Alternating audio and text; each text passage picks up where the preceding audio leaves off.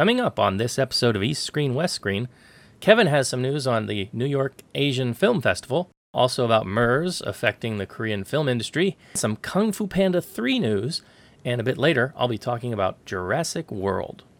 East Screen West Screen.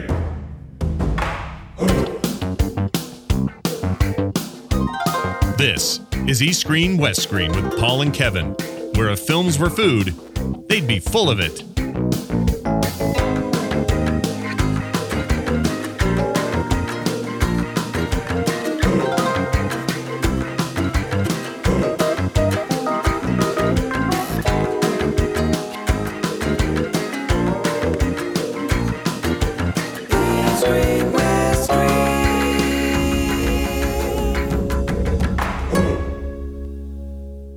Hello, and welcome to another episode of East Screen West Screen. This is the show where we talk about films from Hong Kong, China, other parts of Asia, and sometimes Hollywood.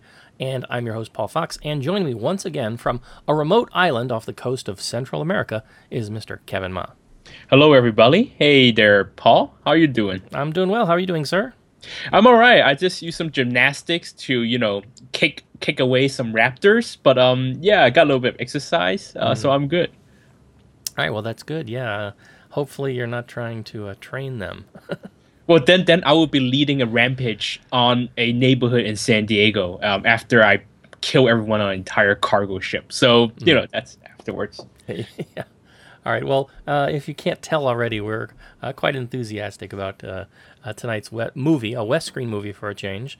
Um, yeah, originally I thought about just focusing on East Screen films as much as possible, but... Uh, As we get closer to the summer months, it seems like those are going to be fewer and far between, um, especially where Hong Kong cinema is concerned. So we're going to throw some West Screen films in on occasion, uh, and I've actually put up um, a notice about this um, up on the site and uh, some on some social media sites as well, so you can see a tentative rundown of some of the things we're going to be looking to cover. Uh, I, I just thought summer. you liked. I just thought you liked talking about sci-fi movies, man. Well, yeah, that's that's my thing, yeah. you know. Uh, yeah. But, uh, you know, maybe there'll be uh, something else uh, that pops up on occasion, you know, that is is is worth talking about unless there's a Hong Kong film to talk about because, uh, of course, that's our priority, being here uh, in the heart of uh, the Pearl of the Orient, as it were. And unfortunately, we know that most Hong Kong sci-fi films suck. So yes, what, yes, what, but I am hopeful there is a, a Louis Koo sci-fi film in development. Louis Koo seems that you know he has to be in every movie these days, um, but he's actually helping to develop a sci-fi film, and some of the early footage looks kind of promising. So um, I'm hopeful that he can uh, he can pull it off because I know he's a big sci-fi nerd, and right. I think that if um, if he's got some of the production power in his hand, he's going to want to do it and do it well. There's a lot of money in it, and yes, he now owns like a huge um, um, um, post-production facility that's doing it. And from what I hear, um, the director on that project is going to be Benny Chan, who is um, who unfortunately did direct City Under Siege. So let's see. Um, mm, but he has directed many yeah. good action films, so yeah. let's see what happens there. Yeah. Well, the, the, uh, I think the bar is set at uh, Kung Fu Cyborg, so uh, he's only got up to go, right? I mean, there's uh, there's not a lot of good sci-fi when it comes to uh, Hong Kong and uh, China cinema, unfortunately. Um, you do have some fun sci-fi out there, like uh, uh, Virtual Recall and, and others, but um, we wouldn't necessarily, necessarily label that as good sci-fi. So, um, yeah, so I'm looking forward to seeing what he can do. I know that he's in the past said that he, you know, his dream would be to do a Chinese Star Wars if he could. Um, so he is a big sci-fi geek, and uh, again, something to be a little bit excited for if you are too. Um, so yeah, what's going on with you, sir? You are, uh, you know, out there and doing stuff in, in, you know, writing stuff in the industry. Anything, anything big in the world of Kevin Ma right now? The, the world of Kevin Ma is always big, Paul. If you've seen my pictures, it's always big and large. That's what I say. Living large. Uh, living large, like you know, my idol, um, uh, Biggie, Biggie Smalls. I love it when you call me Big Papa, man. Yeah. It's, okay. uh, no. Um, things are good. You know, things are busy. Lots of freelance projects. Um, I guess if you're gonna, you want to find out what my next um subtitling project is, it's uh, recently confirmed. It's an animated film called Kwaibu that's going to be coming out in August in China, I believe. But it is it does have Hollywood money, um, some of that twentieth Century Fox money. So uh, I we I think they are aiming for like a Western market release or somehow. But yeah, I, I believe that you will see um, my name in that film coming August. So that's my latest project. All right, excellent. Something to look forward to. Um, so yeah, that all sounds well and good. Uh, I've been busy, although the semester's wrapping up now, so we're uh, looking forward to a somewhat relaxing summer since I don't have uh, summer classes assigned currently. Be spending a lot of my time doing some uh, development of uh, course materials for the fall semester, but it will hopefully give me a little bit more time to uh, put some input and some work into the website and to the show as well. Been doing a little bit of nip and tucks here on the website, and hopefully uh, maybe we'll have some time to throw out a new logo or some new Ooh. cover art or something uh, during the summer, but uh, no maybe promises. I could pro- yeah. provide a new rap song or something. Oh right? yeah, we always we always want a new rap song from Kevin. Um, yeah. You know, I, I, you, I you might be taking my my, my big, that that Big Papa line and turn it into something. I don't know what you're gonna do. I don't I don't trust you, Paul. Oh, I'll treat you right, sir. I'll treat you right. You better. You might be dinner too. All right. Well, that's all well and good, but I think it's time to turn over to uh, the news desk with Mister Ma with some news.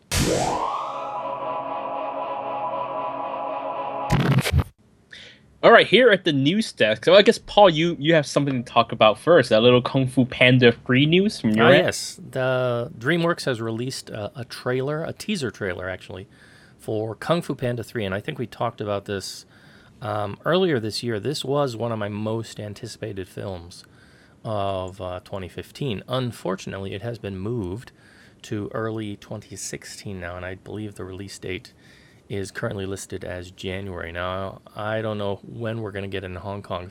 March, mid-March. Is that is that confirmed? It's confirmed. Yeah. It's confirmed, and China gets it on the first day of Lunar New Year.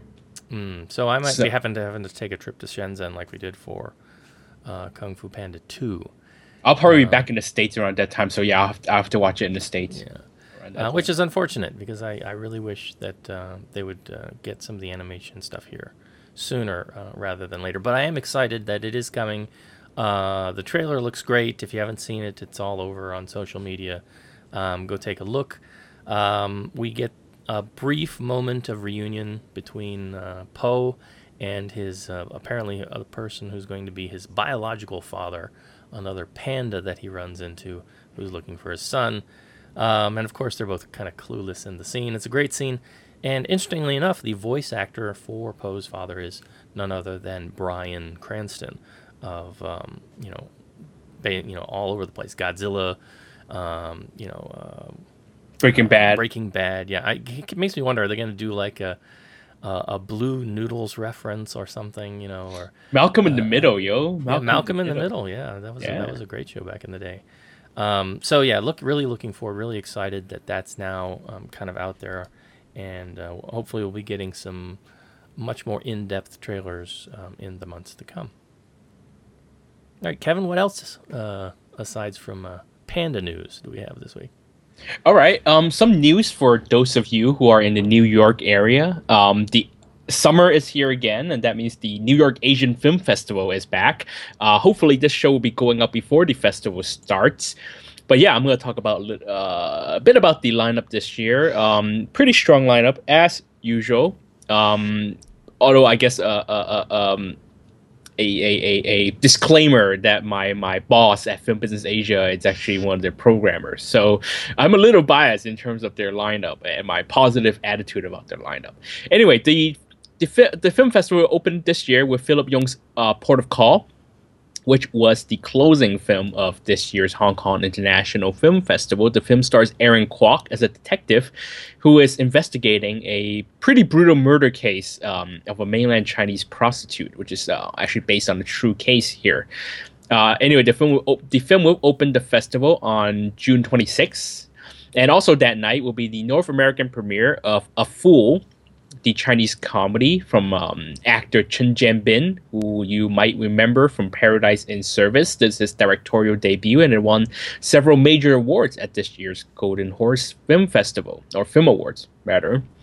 Anyway, um, the centerpiece presentation this year is uh, Sabu's Chasuke's Journey, which was in Berlin earlier this year. Um, I've seen the film at the Hong Kong International Film Festival, and it's actually quite an enjoyable little fantasy film that I think uh, a lot of Japanese film fans might enjoy. This year's... Um, Uh, I guess the star of Asia, or I think the Asia Star Award, goes to Miss no none other than Mister Heavenly King Aaron Kwok himself. Um, so he will be appearing at the screening for Port of Call, as well as um, Cold War, I believe, where he will be um, receiving his award. Unfortunately, no screening of Padua Sakura, even though I did suggest it to the or City Under Siege staff. Um, I believe that was also brought up, that possibility. Um, unfortunately not. But um, yeah, uh, Hong Kong film fans, you can see New Hong. There's a big Hong Kong film retrospective um, featuring Little Big Master, uh, a film that actually not many festivals has picked up on, but it is a film that was a huge, huge hit here. Um, you have Insanity, the psychological thriller starring um, uh, Lau Ching Wan. You have Derek Kwok's Full Strike, um, the, the badminton comedy. Um, and... This year's um, filmmaker in focus is none other than Mister Ringo Lam, um, who is coming back this summer with a new film, his first feature film in thirteen years, Wild City. But before he deals with those screenings, he's going to be at the film festival presenting um, a thirty-five millimeter screening of Full Alert. Full Alert, people. You don't get to see this film on the big screen anymore. You gotta see it. Uh, also, City on Fire, the film that Tarant, you know, that eventually became Reservoir Dogs. We all know that. But yeah, you know, Ringo Lam on the big screen. So you gotta see that.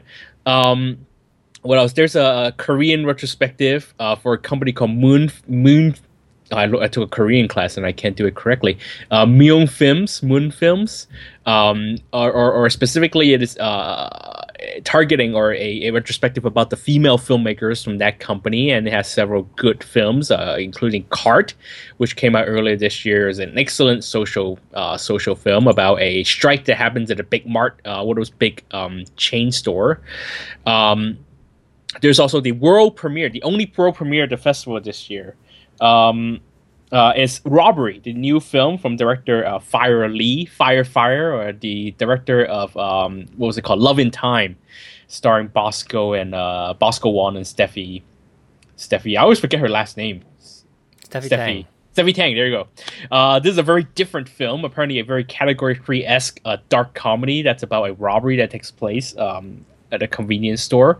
Uh, so it'll be interesting to see what he does with that film. Uh, this is the world premiere, people. Remember the world premiere. What else? Um, Korean films. We have, or Japanese films. We have Solomon's Perjury, which is excellent. Um, I've seen it myself here in Hong Kong already, and it's an excellent um, a courtroom drama that takes place in a high school. Um, you have Tokyo Tribe, the Shio Sono uh, rap musical. Korea, you have Twenty, the the hilarious uh, comedy about three guys who won't grow up.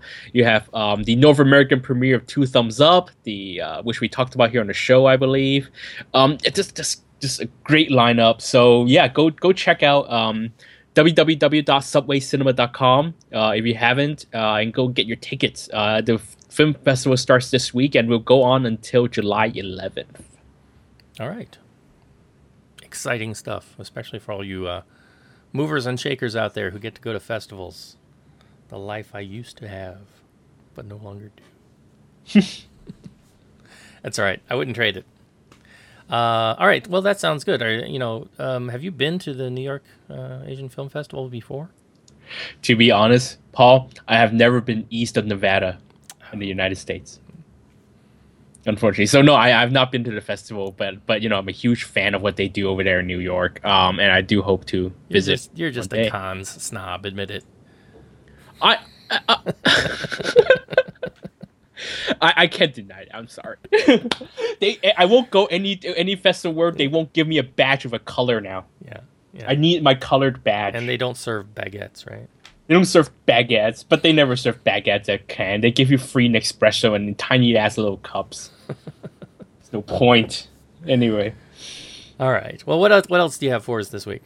All right, casting news. Um, uh, Korean actor Lee Min-ho. Uh, I guess many of the our, uh, our show's listeners might not know who he is, but uh, he's a very popular actor who's um, mainly whose whose career is mainly in television, but um, very huge in the greater you know Asia uh, because of his television dramas, and also he was in a hit um, gangster saga named Gangnam Blues um, earlier this year. Um, I believe it will show at New York. I'm not sure yet, but it did show at Udine, uh, Far East Film Festival this year.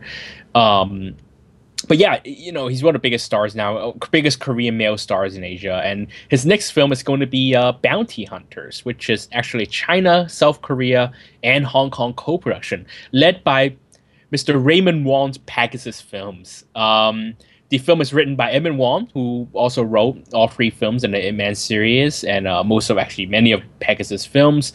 Um, but it will be directed by Shin Tae-ra, a South Korean director who did My Girlfriend Is an Agent. Um, and the film stars Lee Min-ho, as you know, as the title says, I guess, as a bounty hunter.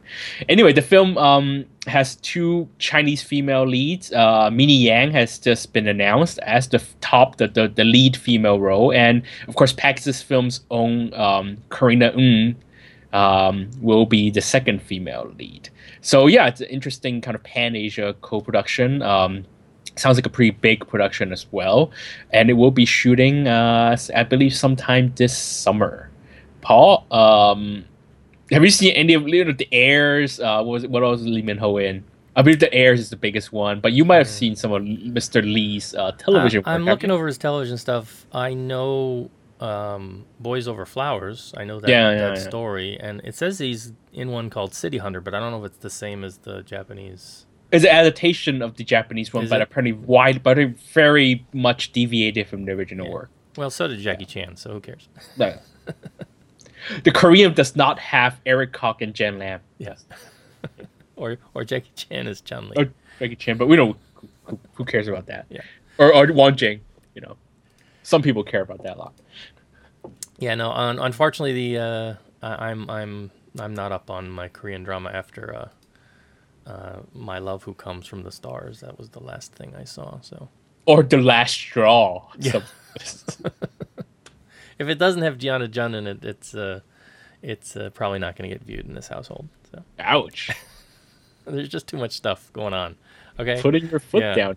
Man. Too much stuff going on. We're we're, we're we're we're still recovering from Game of Thrones, so we don't have time for for uh, sappy soapy stuff right now. Oh, I read the spoiler. Don't even get me started on. But just... All right. Um, I blame Lee Ka-shing. Okay. Yeah, we we will always blame Lee Ka-shing for everything. Yeah. You know nothing, Lee Ka-shing. uh, all right, good. What else do you have for us? All right. So the Shanghai Film Festival, um, I guess it's the pre-Shanghai show. Uh, so we're going to do some pre-Shanghai news. The Shanghai Film Festival, one of the biggest film festivals in essentially the world. Um, in Asia, probably the biggest biggest at least by in terms of scale, it's the biggest film festival in Asia, so we should you know talk about it.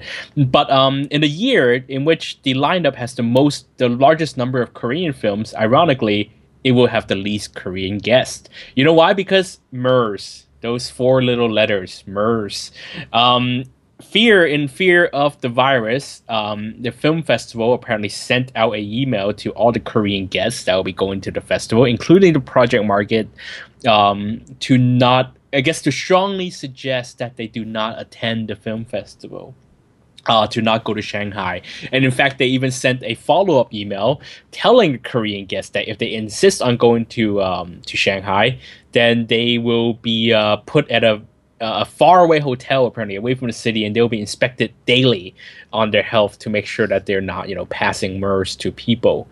Um, not sure if that's really the wisest way you want to deal with, you know, I, but I guess China has been paranoid about these sort of uh, virus, especially after the MERS case in Guangzhou, uh, the one about the, the Korean guy who, who has the virus and ignored his Uh, quarantine order and traveled to Guangzhou and um, and and almost passed the passed the virus or almost caused a widespread widespread you know outbreak of the virus th- in that region. So um, was, they were, was that different from the case here in Hong Kong? Very different. No, no, there was no case here in Hong Kong. That was a suspected case uh, of a traveler, uh, a Hong Kong girl who went to, who traveled in Korea. I think there has been like one hundred or two hundred suspected cases of MERS here in Hong Kong. None of them were confirmed. This is a, a, a patient who was diagnosed with MERS, who had a, a, a order to isolate himself or to be quarantined himself, and they ignored that order and flew on the plane mm. to Guangzhou, or to Hong Kong, and then traveled to Guangzhou. And then he was stopped at Guangzhou. He was put in the hospital and all that stuff. So that one is the really the only real case of someone bringing the virus over to this region. Um, so since then, yes, the festival has been very paranoid about it, and um, and if this it, it, it, and we don't know at this point before the festival, we don't know whether the three juror jury members that are Korean will be making it to the film festival. But we will have an update um, in the next episode.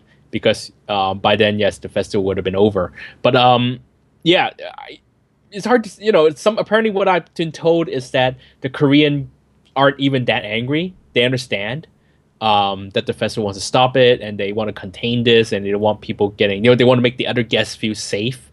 Um, so I guess, you know, they're not very mad about it. But for me, I think, uh, I guess I can't really say anything too negative about it, but let's just say um, I don't think it's a very great move on the part of the festival, uh, especially with the facts about the virus that's out at the moment. It doesn't seem like that big of a danger anyway, but um, yeah, I could understand the, the, the festival's uh, paranoia. Well, now, I mean, my memory isn't uh, isn't all that great, but uh, didn't we have SARS going on in two thousand three around the time of the Hong Kong International Film Festival? Yes, and actually, um, I believe Koreans also had a very similar kind of, not ban, but they had like a lot of travel advisory um, regarding travelers from the region. Unine also had, uh, Unine was happening at, around that time, also had a huge thing. Um, events were, multiple events were canceled. I think Shanghai was canceled that year. Or something was canceled that year in Shanghai. Um, huge, huge effect on, on the film events here in the city. Uh, I'm not in- entirely sure what happened at the film festival because I wasn't here. But yeah, I was. You know, I've, I've heard that there were travel advisories put on people from Hong Kong and China and Taiwan. Um, as like I said, as far as the Une Far East Film Festival in Italy, um, Shanghai I think was canceled or something was canceled in Shanghai. So yeah, that took its toll yeah, on I, the film. I, I was here, but I don't really, I don't remember. I, I, I don't remember if attendance was way down or not. It's it was so long ago. I just remember school was canceled. It was it was the fi- my final semester of uh, studying for my master's, and the teachers basically said, "Yeah, you guys don't got to come back to school anymore. Just wow. just send just send us your homework on email." And it was like, "Okay, sweet." And uh, I remember going to the fitness uh, California Fitness Club, which I was a member at the time, and nobody was there. Wow. Because the advisory was like, "Oh, you don't want to go to pl- places where people like sweat and." You know, where, because everybody, no, nobody really knew, you know, what was going on in terms of the trans, how SARS was being transmitted, really. Everybody had a lot of fears about stuff. And I was like, people were saying, why are you going to the gym? Why are you going to the gym? You know, aren't you afraid? I'm like, there's nobody there. There's, they, they, they clean it like every hour and there's nobody there. I think it's probably one of the safest places in all of Hong Kong for me to be. Um, oh, yeah, yeah. You know, it was, it was like my mom was worried. She was like, oh, come back home. I was like, Mom, if I come home, they're going to stick me in quarantine. So that's what they're doing with all the people flying from Hong Kong at the time. It was it was a crazy time. But I really, for the for the life of me, I don't remember. Because back then, I was pretty active going to the film festivals. So I must have had tickets, but I don't remember if I if I dropped show. I always dropped shows when I would go. I'd buy like so do you know, I. twenty tickets and see like fifteen of them. Or something, um, but I don't remember if I dropped a bunch of shows that year or not. Or um, I part of me seems to think that attendance was down a bit. I don't. I'm not sure. Um, but yeah, you know, it's one of those things that happens. Unfortunately, it's uh, Korea's turn, I guess. Um, and, you know, science. What are you gonna do? It catches up and bites us in the butt. Um, so yeah, it's having an impact on the Korean film industry, right? Yeah, yeah, uh, it, it, it does. It is having an impact. Um, several things. Uh, for example, some a lot of promotional events uh, in the public have been canceled um, for big, big summer blockbusters like Assassination, which has Gianna June, um, your favorite, Paul. Uh, Gianna June, yeah, the big, big blockbuster from director The Thieves, which is Assassination. The promotional event was canceled. A um, a very big budget film called Northern Limit Line, they had to cancel their, or they had to postpone the release by two weeks. Um, the Bus- the Asian Film Policy Forum in uh, Busan is indefinitely postponed. It's supposed to happen uh, mid-June. Yeah, mid-June, and then it's been indefinitely postponed. Um, and...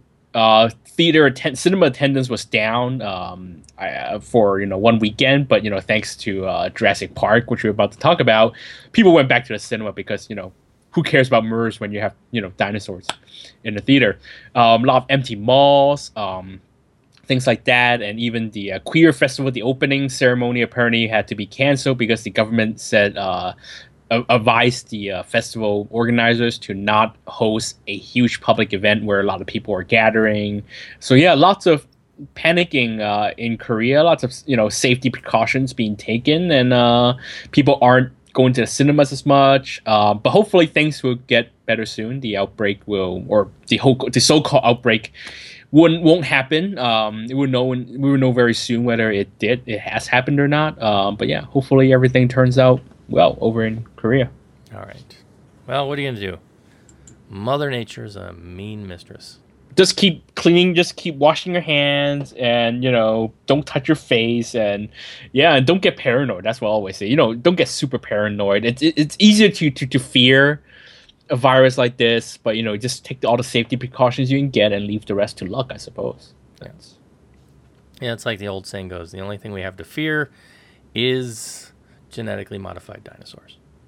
So, more on that in just a moment.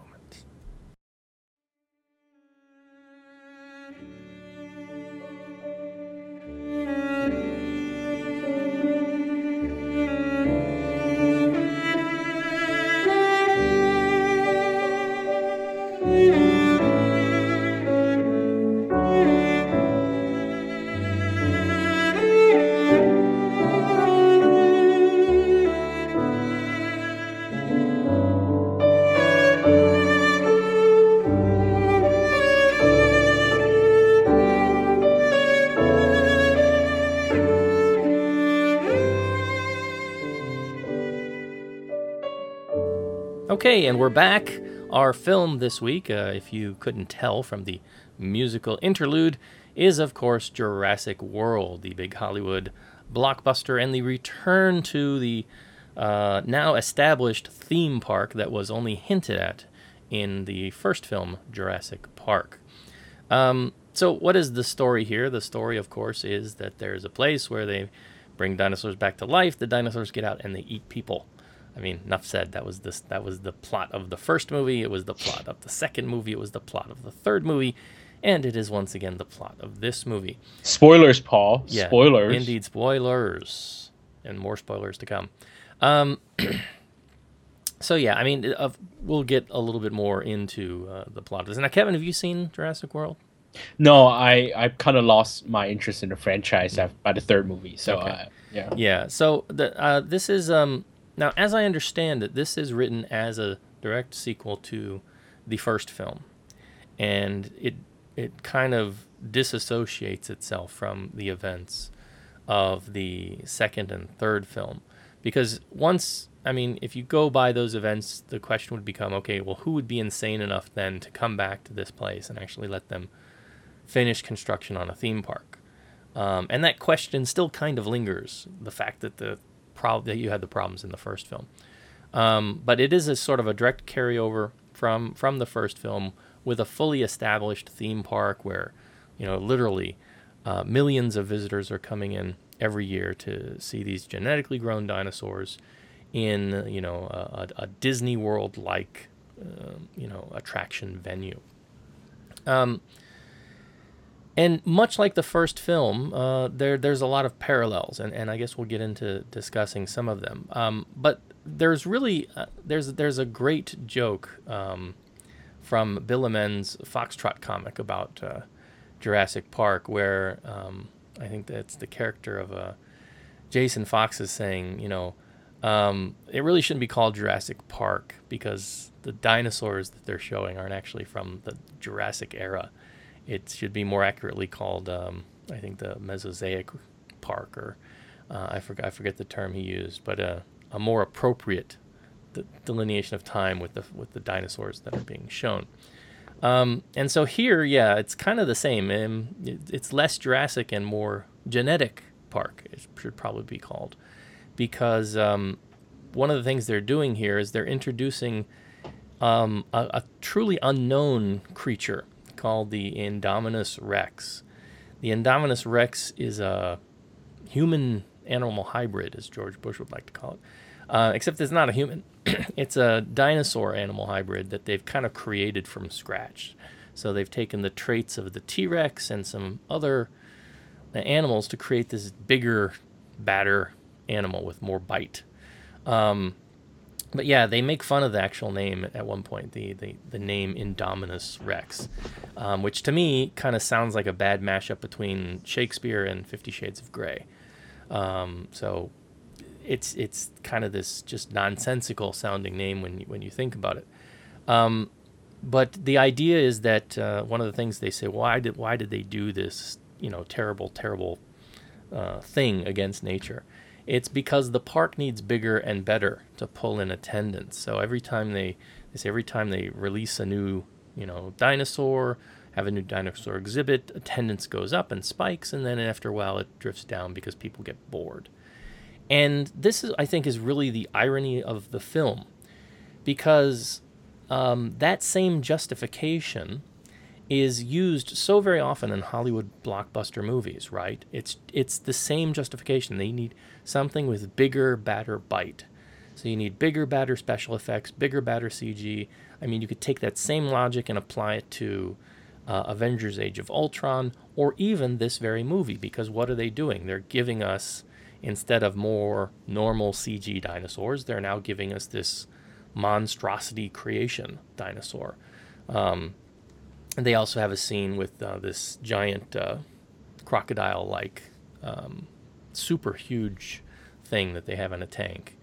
Um, so instead of killer whales and porpoises, you've got this giant, uh, you know, early variant of a, of a crocodile.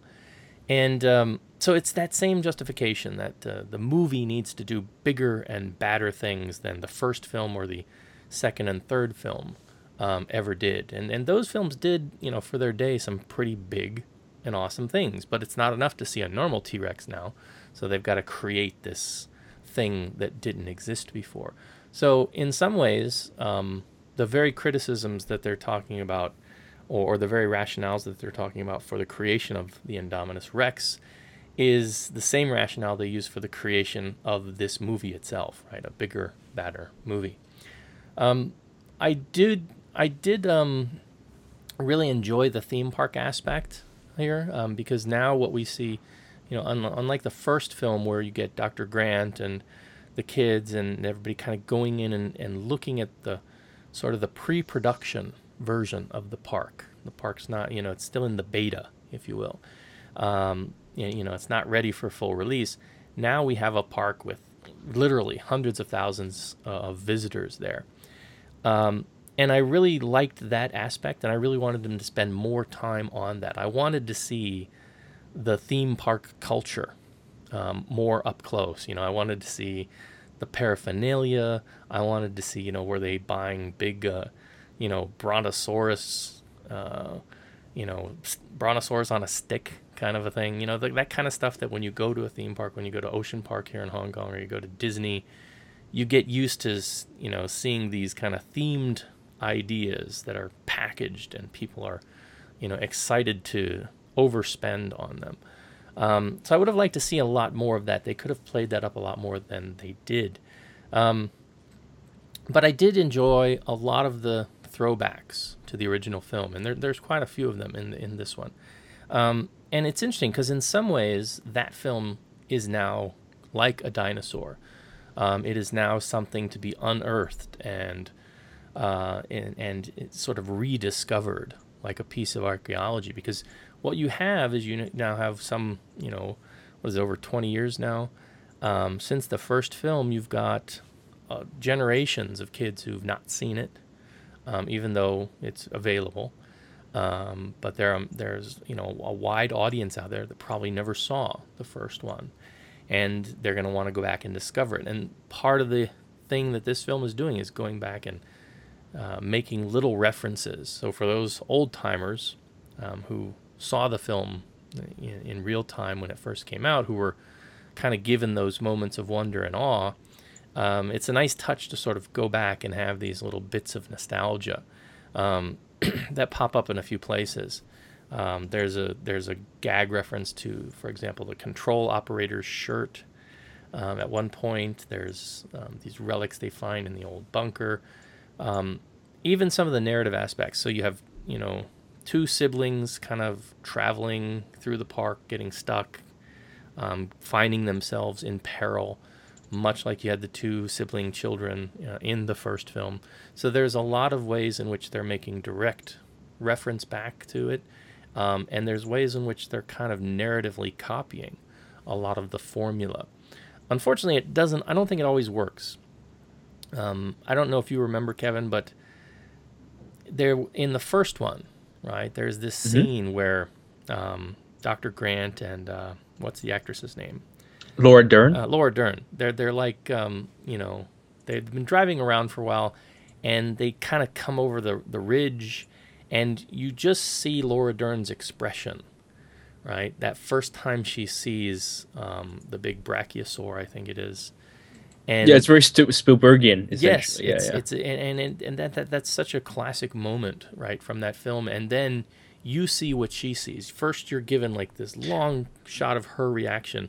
No, no, no. You see what she sees, and then and then she she bangs on um, um, Sam Sam Neill, like, because he was looking at something else, right? right? He was looking away, and then yeah, and yeah, he and looks, then, and he looks, and then the audience gets to see, and, and have that same reaction that, that they're having, um, in in that moment, and that's such a moment of wonder, you know, for the film, because at the time, you know, it was state of the art effects, and we really weren't sure how they were going to introduce the dinosaurs to people.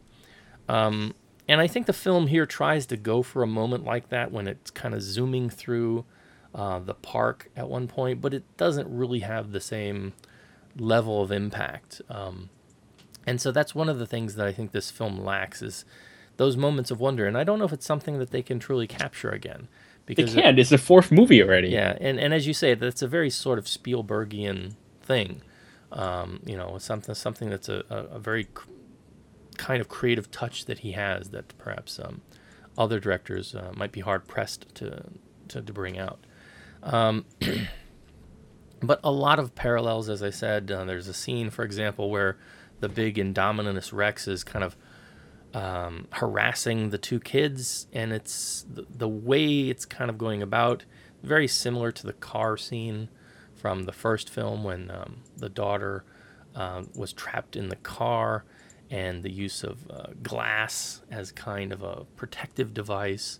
So really, I mean, it's in some ways, um, I don't want to say plagiarism, but in some ways they're really get cutting it very, very close in terms of some of the ideas that they borrowed from that. Well, um, Spielberg is a pro- is executive producer in all the films in the series. So, so you know, it, it is as much as... It is as much. Oh, I guess it's okay to be referencing. No, I, yeah, I, I, I'm sure it's okay. I'm just, you know, it's like... they cut it a little bit too close for, for on some of the scenes. It was like, all right, that's uh, a little bit too much the same of what we saw. You know, you, you could have kind of gone a slightly different variation.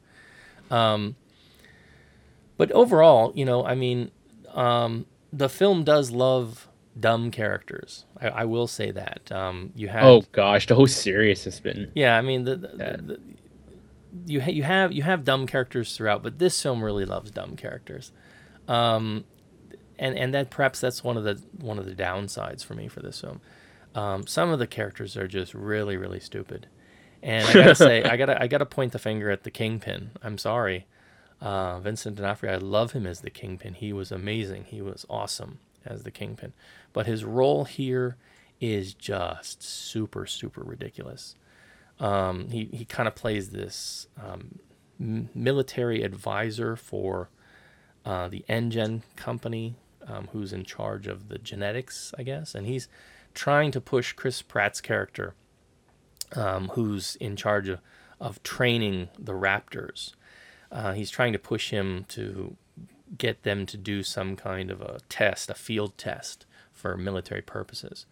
Um, and so that kind of sets up the, the dynamic. You've got the two young kid, these two young kids coming to visit the park. Their aunt is actually sort of the director um, in charge of running the park. You've got uh, Irfan Khan, who's the, I guess, the owner. He's kind of the new, um, oh, what's his name? Uh, um, who was the the famous uh, British actor from the first Edinburgh? One? Edinburgh? Yeah. Uh, Richard Attenborough. Richard Attenborough, okay. Uh, he's kind of taken up that role, um, but and he's he tries to be quirky in his own way, um, but it he doesn't have quite the charm, I think, um, that Attenborough did. Um, but really, it's um, Bryce Dallas Howard. She's kind of you know running around in power suits, in high heels, reacting to situations. Um, Chris Pratt playing the Velociraptor trainer. Though how he how he got into that role, because he's a Navy guy, apparently. I'm guessing he was, like, training dolphins prior to this, and so they they never really get into his backstory um, too much. But, you know, you've got that famous scene of him uh, in the pit with his arms out and, you know, kind of trying to make, um, you know, keep keep the keep the Raptors in place. That scene got a lot of criticism um, in the trailer early on, but once you see it, in practice, it, it kind of makes a lot more sense. But um, Vincent D'Onofrio, yeah, his character was just so very stupid in, in the context of everything that starts going on once things start going wrong. And you know that at some point in a Jurassic movie, uh, things are going to start going wrong. But but um, we're talking about the history of dumbass characters in Jurassic Park. I mean, you remember the second movie when they when they're you know carrying the, the baby T Rex into their trailer, yeah. thinking nothing's gonna happen, and then you have uh, the third movie of the guy stealing the eggs, you know, because he could. I don't remember why he did it, but you know, he was stealing the eggs and keeping them, so you know that attracted dinosaurs. Just just people acting yeah. unusually dumb for you know a movie that should be filled with smart smarter people. Than exactly, that. yeah, that, and and it's when you know. You've got one one guy, one or two guys who are the voice of reason saying, guys, what we really need to do is do this. And everybody else goes, nope, we're going to do that. And it's just like, oh, okay. You know, and, and then they do that and things go terribly wrong. And then the same people say the same things again. And they say, nope, we're going to do that again. Uh, so it's it's a film that kind of goes through the paces uh, like that. Um, the, but my question is, does it have anything like the raptor in plane moment in Jurassic Park three, or does it have anything like the gymnastics, gymnastics versus little little girl versus raptor moment in uh in Lost World? Um. Well, no, I. It, it has those are those are, you don't don't tell me you don't remember those moments. It's got some it's got some moments when Chris Pratt gives a look. Okay, as only Chris Pratt can. He gives a look, and and. Uh, It does. It does some things, uh, but yeah, this is um. The, once once you get sort of beyond uh, the, the, I guess the big problem is the film establishes this thing where he's a raptor trainer, and there's a thing that happens that gets him into that famous scene where he's got his arms out, right? And it's a very sort of tense, dangerous scene, you know. And he's he's trying to train these raptors, and he's working with them from above a cage, you know, he's he's like, you know, not in the cage with them, which makes sense, right?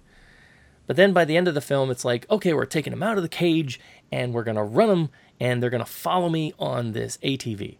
I'm like, what? Wait, how, you you you just established that the only safe way to work with them is up on top of this cage where you're safe and there's no humans around, you know. And now you're just going to take them out of the cage and let them run free with lots of other humans around, and they're just going to go. And, you know, it, it's kind of a big jump uh, once they get to that point. But it is kind of, you know, again, they're trying to go for this thrill ride. So, I mean, if you can kind of turn your brain off, if you're somebody who is going to enjoy, you know, the Fast and Furious movies, and you don't mind that this is not a smart film, um, then I think you're going to have a lot of fun with it. It's a summer movie, and you do kind of root for the dinosaurs, right? it, it, you do. You, you you there are some, you know, you kind of, kind of like going, eat that guy, eat that guy.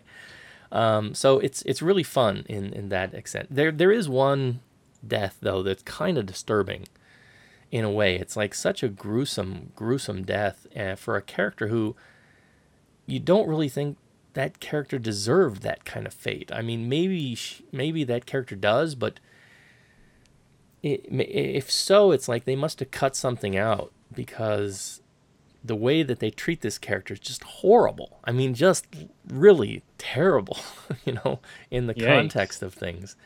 And it's a great sequence, but at the same time, you're going, why did they do that to that person? You know, it's like that's something you reserve for uh, a supervillain or something. Um, but that happens. And, and this is a film, too, that, again, like Jurassic Park, you're going to have to, if you've got kids, you're going to have to think about carefully, you know, um, is it suitable for them? Because there's a lot of, you know, moments that are kind of scary and kind of intense. Um, it's not overly bloody, but I mean, there's a lot of implied violence going on. Um, you know, there's some blood that appears in places. Um, um, so yeah, you gotta, if you're gonna be taking kids, you're gonna have to really ride that that uh, thought process and think about, you know, are they of that age where they can kind of see this and it's not gonna, uh, you know, not gonna give them night terrors or something. Well, for example, when would you let your daughter watch it? Uh, when she's like thirty. Not but the first film. Uh, thirty, yeah, no, I'm no, no, I'm I yeah, I'm I'm pretty. I I'm just now introducing her to SpongeBob SquarePants, and oh, I'm still okay. wondering yeah. if if she's if she's not there yet. So, yeah, yeah, that's gonna um, take some time. Yeah, yeah. Because I, I was I was checking out the um the three D Blu-ray a couple months ago. The first first film, not the uh, new film, but yeah, that that stuff. Actually, the one, the three D actually works surprisingly well. Uh, and two, that, that movie's intense. Yeah. Well, you kind of remember it because I saw it when I was like nine, and it was at like one of those second run theaters. So it's not like a big, you know, loud cinema or anything. So I don't, I didn't remember it being that intense. Jeez. Yeah. Scary movie. I, yeah. This one, again, I don't, uh, I think it lacks the wonder um, that the first one has, but it's fun. Uh, I enjoyed Uh, Chris Pratt in it, although he's not really doing anything very far removed from Star-Lord. Um, he's kind of being in leading man mode for the most part. He's a little bit more toned down, uh, which I think is fine for the role. Um, Bryce Dallas Howard, uh, let me say her name right, Bryce uh, Dallas Howard, you know, as uh, Claire. Uh, she's good for what she's supposed to do, but again, she's one of these adults making kind of dumb decisions when, when the chips are down. Um, the kids are fine, although they've got this kind of, I don't know, this kind of, uh, this hair that just kind of, really, is that the hairstyle kids are going with today? Because it's, it's kind of like a mop hair. It's like, get off my lawn. Yeah, exactly. But, you know, they're both fine. You've got the, the, the older brother who's a little bit brooding, and the younger brother who's, you know, so into the park and very hyper and, and, and kind of up and up and really ready to go. They're kind of dealing with a personal family issue that is going on in the background, and the fact that their aunt, you know, their aunt is supposed to be taking care of them, but she's too busy doing her things. Um, you've also got Asian American actor uh, B D Wong, who's actually reprising his role from the first film, so he's like a direct connection to the first film.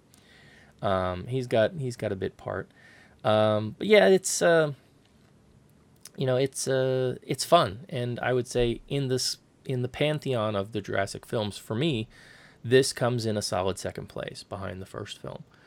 Um, I liked it much better than um, the uh, Jurassic Park two and Jurassic Park three. So you know, it's it's worth, I think, um, at least a matinee showing. The we d- I did see it in three D because the two D options were not the, the times were not great.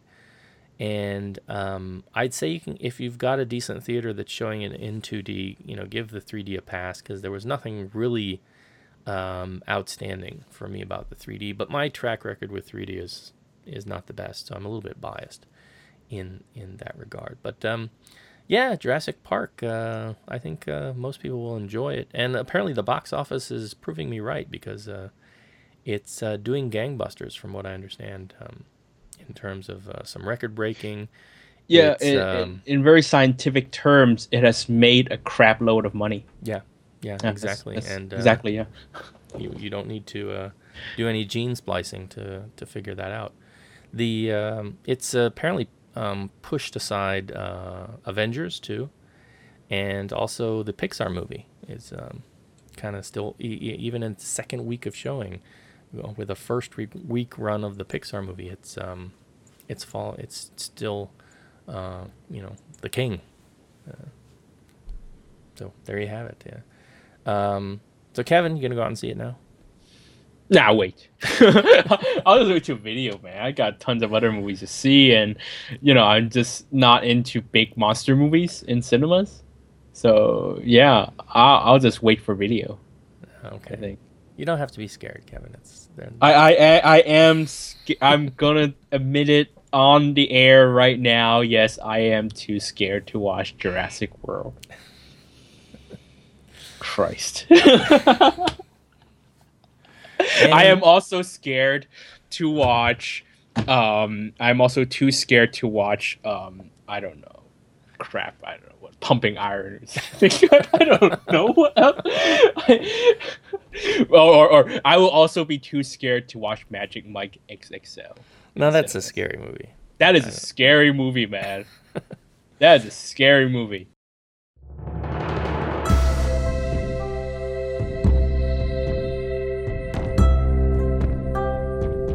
You're listening to the East Screen West Screen podcast. Visit Comcast dot com for more.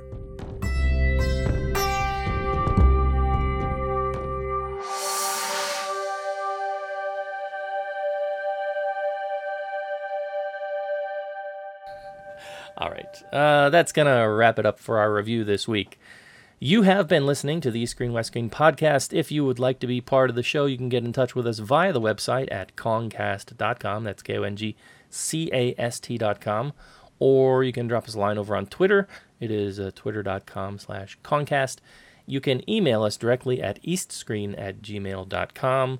You know, send us your thoughts. Uh, tell us if you think our reviews are off the mark. Um, you know, uh, if you want to send us a short audio review, uh, we can play it right here on the show. You're welcome to do that as well. Um, you can also check us out on various other social media sites like the Facebook and keep up with what we're doing there. But I do urge you to follow Kevin. Kevin is uh, out and about and doing lots of stuff, lots of interesting stuff with regard to film. So Kevin, where can people uh, keep abreast of what you're up to? Um... You know, the usual places. You can follow me on Twitter at uh, I am at The Golden Rock. That's one letter, The Golden Rock. Um, you can follow my daily news um, reporting on Film Business Asia, w w w dot film biz dot asia. Um, what else? Yeah, you could email me at kevin at film biz dot asia. Um, you can also try and find me on the other social networks. Um, we are on Facebook, East Screen, West Screen. Yeah, that's that's about it. All right. Uh, next show, we're going to be looking at a Hong Kong film, uh, kind of a mixed cast for the Hong Kong film. Uh, that is uh, number one sixty-five, S P L two, A Time for Consequences. So all of that and more on our next show. Until then, this is the East Screen, West Screen podcast saying, never put your hands in a velociraptor's face, and we'll see you next time. See you next week, everybody.